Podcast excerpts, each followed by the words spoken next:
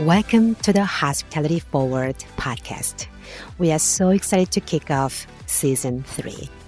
My name is Hanna Lee. I am president and founder of Hanna Lee Communications, an award winning public relations agency. We are specialized in building national and global brands for bars, restaurants, hotels, and travel destinations. And I'm Michael Anstendig, editor in chief at Hanna Lee Communications and a food and beverage writer. We created this podcast to help hospitality and travel professionals learn how to earn the media spotlight. As a journalist myself, and Hanna as a PR professional, we understand the power of media coverage and its positive impact on someone's career and business. So tune in every week to hear us interview top journalists who share their insights and tips to be featured in the media. Hanna and I are also the authors and creators of our agency's first book, the Japanese Art of the Cocktail, which is now available on Amazon, Barnes & Noble, and independent bookstores nationwide. Each week, we give away a copy of The Japanese Art of the Cocktail to a listener who shares how our podcast helped them tell their story to the media. Simply email us at info at hannaleecommunications.com. That's info at H A N N A L E E communications with an S com and have hospitality forward in the subject line for a chance to win a book. Now, moving on to this week's episode. We are delighted to chat with Hamish Smith of Drinks International, Class Magazine, and ClassBarMag.com, who also serves as the world's 50 best bars UK and Ireland chair. Hamish discusses the bar world's most anticipated annual list of the top 100 most influential individuals, how the world's 50 best bars voting works, and the genesis of Class Magazine. Hi, Hamish. Welcome to the show. So great to see you. Hey, Hanna Mike. Nice, nice to be here. Thank you. We've known you for so many years and have always admired your work. So it's very, very excited to introduce you to our global audience. So welcome aboard. Thank you very much. It's very kind. All right. So first off, how'd you get into journalism? Well, I, I came to journalism probably later than I should have. Actually, um, a lot of my contemporaries probably started when they were 21 or whatever, but I, I was 27, I think. Um, so I, I, had no idea what I, what I wanted to do after I left university. Um, to the point where I still didn't know what I wanted to do when I was 25, 26. Um, so I went traveling for, for a year and did a lot of writing whilst I was traveling. Just, just kind of blogs, the usual stuff. But anyway, it got a good reception. Um, and people kept on saying to me, why don't, why don't you do this for a living? Why don't you get qualified and actually make some money from writing? Um, and to, to, me, that was a kind of preposterous idea at the time. I just had no idea how you would, how you would even go about that. Um, but anyway, I, I took the qualification, um, the NCTJ in, in, the UK, and um, I set about my journey to become a journalist. Um, now that that started with grand ideas of being a news journalist, um, you know, in the top newspapers in the UK. And I did some work experience at the Independent um, in London, and quickly found out that it was it was a pretty brutal world. if you're on the news desk, and the I think I was on the business desk for a week, anyway, so I, I, kind of I always had an interest in food, and um, I started playing around with the idea of maybe writing about food for a living. I thought that that would be fun. Um, and uh, I did some work experience at magazines, and um, ended up at um, William Reed doing work experience for Restaurant Magazine, which at the time uh, was was running the world's 50 best restaurants. And and through that, I kind of I, I got an idea for okay, hospitality is where it's at. This is what I need to do.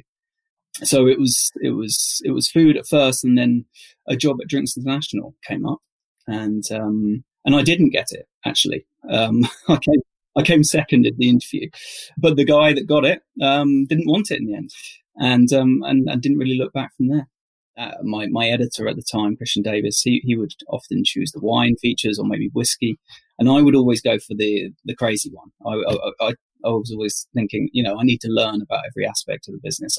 So I want to I want to write about pisco, about mezcal, and and that was at the time I was just doing that because I was interested in, in those subjects. Um, but but actually, that was a really good grounding in in in the spirits industry. Um, so you know, the world's 50 best bars editorship came up, and even though I hadn't written a huge amount about cocktails at the time, I kind of knew I was, I was the next one in line to get that job. It was kind of a young person's job, really. It involved going to a lot of bars. Um, my editor, who was probably in his late fifties, early sixties, around then, kind of thought, "No, this is this is one for the new kid." Um, so I very quickly um, learned about the world of cocktails and bars, and and spent what four or five years traveling the world, going to as many bars as so that's kind of how I ended up evolving into into this specialism. Isn't Fantastic. it? Yeah, isn't it a dream job? I mean, being able to do what we love to do and travel the world and meet the wonderful, wonderful people. I mean, it's a privilege. Yeah, it, it is a privilege. Yeah, um, it, and it, I still can't quite get my head around the fact that people would want to fly me out to go and visit a bar and whenever I explain that to my mother or something, or one of my friends who's not in the industry, that they just kind of look at me puzzled, like, really, does that, does that really happen? Um, but yes, it does. Um, so I, I, guess they're getting something out of it. I certainly am. Absolutely. So let's let's circle back to Drinks International. What is our audience, our listeners out there? What do they need to know about it? So Drinks International is uh, one of the only, I think, international spirits and wine uh, magazines. Um, but yeah, it's, so it's about 50 years old roughly, and it covers every market in the world and every category of spirits and wine and beer in the world. So it's it's um, broad, I would say. But but that's um that that's kind of one side of it. But then there's there's obviously the bars wing of Drinks International. Um, it was obviously the founder of the world's 50 best bars.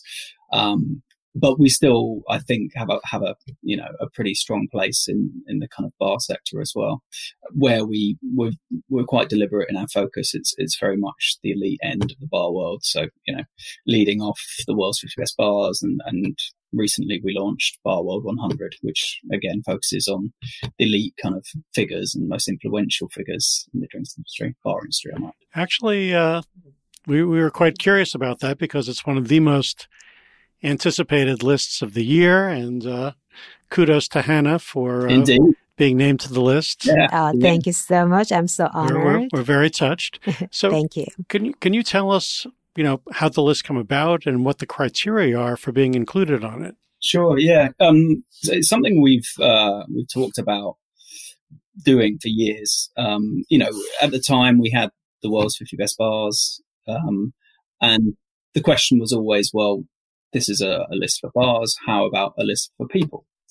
Um, but but we kind of you know we had our hands full with 50 best bars. We were trying to grow that, so we just kind of put it on the back burner. Um, and then finally, when when we sold the world's 50 best bars, it kind of occurred to us that maybe we could do something with this now. Maybe it's time to, to move on this. Um, and the, the, space hadn't really been filled. You know, you have uh, Tales of the Cocktail does a great job with its top tens um, in each area, but, but there was no list of influential people across the board. So not just bartenders, but but brand ambassadors, everyone. I, I, quite like the idea of it being quite inclusive and, and to have you know a publicist, a PR, and, and journalists as well. Um, so so the, really the the whole ecosystem. Um, so anyway, we about well, I think we're on our third list now. So this would have been 2019 would have been the first. Um, so it was my job really to, to come up with a, a voting panel and then set the criteria. Um, it's quite simple. It, really, we're just looking for people that have innovated and pushed the industry forward, um, kind of setting the standard globally and inspiring others around them, particularly those people that have addressed injustices in the bar industry, um, using their influence to, to affect positive change. Um, so good people doing good things. And, uh, you know, also I read every single person's profile. And um, it was all about innovation and creativity. And uh, it was so inspiring. I felt like I was doing some good work for the community because we want to and because we love the community. But after reading everyone's profiles, I'm like, we gotta do yeah, more. Yeah, right. so I'm even more inspired. Yeah, you're you're raising the bar, no pun intended. Yeah, yeah, no, it's um, I, I read that too and thought, oh, geez, maybe I'm not doing enough here, you know. Um, and I think everyone, uh, because um, some people are just quite amazing how selfless they are at the same time as being successful in what they do. Um, and I think that's it's quite an interesting list in that way because it, you know in many industries you might have a list of the most successful business people, um, and it would all be about money, who's doing best in terms of mm-hmm. financial financial side of things. Whereas this is not that at all. It's it's it's who I guess has a profile, but is using that profile um, in a positive way. Moving on to Class Magazine, and we love the tagline, by the way: "Straight talking journalism for the serious bartender." That really sums it up, doesn't it? Yeah, yeah I love yeah, it. Yeah, good. So, how is a class magazine different than Drinks International, and what's the genesis of the magazine? So, um, first of all, it's a UK title. Um, so, not only produced in the UK, but, but targeted at the UK uh, bar industry. How is it different from Drinks International? Well, it's just about bars. It's a quarterly magazine at the moment um, with a website as well. It's probably one of the more famous bartender magazines, I would say, certainly in the UK, but I think it has, it's kind of reached notoriety around the world. And it was always based on, on some quite clear principles, um, one of which is independence, um, integrity. It was, it was clear to everyone what the magazine was about. It was never going to be a, a magazine that just kind of lists brands and talks about brands and has interviews from brands and you know um, pays its way that way. Um, it was always about bar culture, uh, and so I, I, when we relaunched it in 2016, it had actually been out of public um, publication for um, two years, I think. Um, it's clear with the there's so much information available on the internet that that having a kind of um, an archive of recipes and things like that. That doesn't work in a print, print title anymore. You have to engage in a different way. Um, so, so yeah. Anyway, that that was my first editorship. Um, so I kind of had free reign to do with it what I liked. Um, so whether it succeeds or fails, it's certainly on me. We have a lot of um, audience in UK. So how uh, the bar owners can pitch their story? What are the like some practical do's and don'ts? Well, I would say, um, first of all, if you're posting something on social media and you think it's going to get a lot of interaction, probably means it's a story, right? Um, um, so, and this is this is if you don't have a PR company, because hopefully your PR will tell you if it's a good story. But I, I always think it's worth talking to a magazine, whether it's mine or, or I don't know, the Cocktail Lovers or um, or, or, or, Bar Life or Bar Magazine, whatever it might be, but but have a word with the journalist and see whether there's something there. Um, that might be, you know, over email. Not that we're all great at answering all our emails, but it could be a Facebook message or an Instagram message. Um, it could be a phone call or text message. But I, I guess all of that is predicated on having relationships with with journalists. So um, you know, I think some people kind of say they always wonder why certain bars or certain bartenders get the most coverage, and often it's it's that they spend the time building relationships. Um, you know, as we've said, it's a people business, and when you know someone well and you understand their background and you kind of you get them, you believe in them. Um, when they've got a piece of news, you, you you know, it's natural. You tend to, to jump on it. It it comes down to trust. Yeah, absolutely yeah trust. Yeah. So then um, obviously people like us um, have already um, relationship with you uh, however you know there's a lot of people who don't necessarily have the relationship with you. So how do they start building the relationship? What's what's the best way to break the ice? Um, it's not always about looking at how the journalist or the magazine can benefit you but maybe how you can benefit them. So it, it might not be that your first interaction with a journalist is to get across your piece of news or to push your interest. It, it might be actually to offer yourself as a as someone that can provide comment or expertise in a certain area. So perhaps a bartender might have a specialism in vermouth, let's say, and they might they might just drop me an email and say, "Hey, um, this is me. Um, I work at this bar. Really into vermouth. If you ever want any comment, and that's kind of an in, you know. Um, it might be just attending the industry events, going to the big ones, um, saying hi, uh, can I take you for a coffee or, or whatever? It's, it's just like, like it's like building any relationship with anyone. You know, you have, you, you can't just wait for it to happen. Um, you, you have to make the first move, I think which you know, which is something that I've done as well over the years. And I think we, you know, even we've been uh, we've been in business um, for a while, but this is what we do all the time. You know, we go to industry event to make new friends, and we constantly, you know, communicating through social media to just compliment their work or you know anything personal messages that we can celebrate or anything. So I think. Um, totally agree with you in leveraging the industry events now that we can go out a little bit and start attending uh, these type of events. And also really paying attention to social media. And i love the fact that when you said if you're getting a lot of engagement on post there might be a story there. And I think that is absolutely true. And I think everybody, all the bartenders and bar owners should look at their Instagram or social media channel as a way of pitching their story because you never know who's watching, who's reading. So, in addition to being the editor of two magazines, you wear quite a few hats. You're also the chair of the world's 50 best bars, which is our client. Can you explain to our listeners what that entails?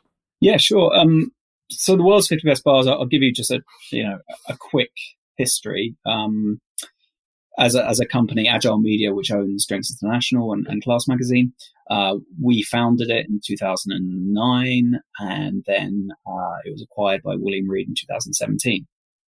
Um, during that period, I, I almost continuously worked on the world's 50 best bars um, for about five years as the editor.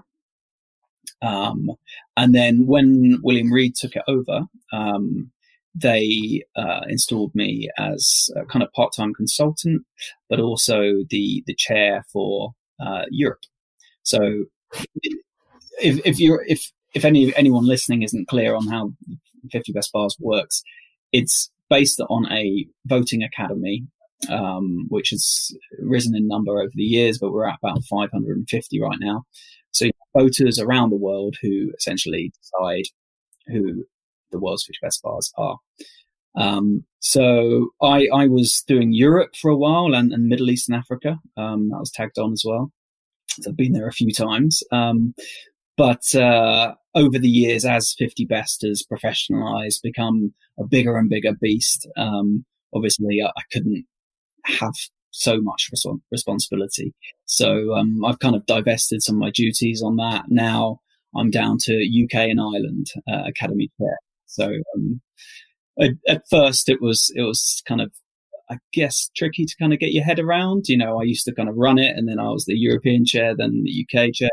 But actually, um, um, it was it's just too far. It's too big a, a project and too too important to have someone you know have too much responsibility on it. Um, so so it's been um, a really interesting process, but um, I'm glad to still be involved, and I'm one of about thirty odd chairs now, um, and that's just fine with me. I mean, it is incredible how you know the World 50 Best Bar organization really pivoted during the pandemic and really you know, creating this amazing initiative to help our community. Yeah, from the, the, fundraising was incredible. It, it, was really incredible. Yeah, and, and, I was really proud of the guys there. I, I think they did a fantastic job. Um, I think everyone was was looking at, at the kind of institutions of the industry, the likes of Tales and, and 50 Best, and thinking, okay, what are you going to do now? And, and, you know, they were in a very tricky position. Um, essentially, they're, they're an awards company, um, an event company, and you can't hold events um, or at least you know in the UK at the time you couldn't, and many other countries around the world. Very, tricky position, um, just from a logistical point of view, but financially as well. I imagine, um, and and they they came up trumps. They they did an amazing job.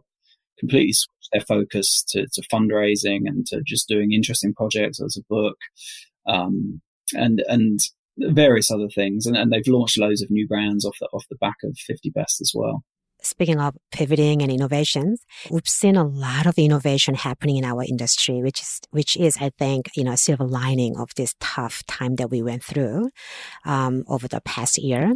So in your opinion, which organization or person have you seen moving our hospitality forward?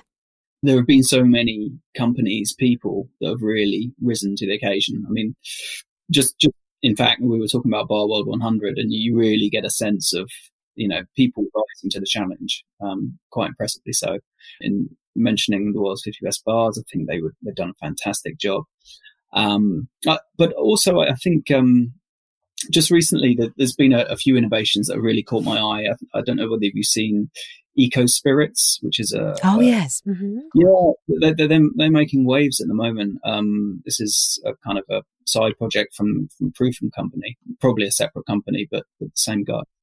And um, they've kind of developed this distri- distribution system, um, which is you know much better for uh, waste prevention and, and carbon footprint. And, and you, they're entering markets by the day. Um, and I think it, this could completely change the way bars um, receive, buy and receive spirits.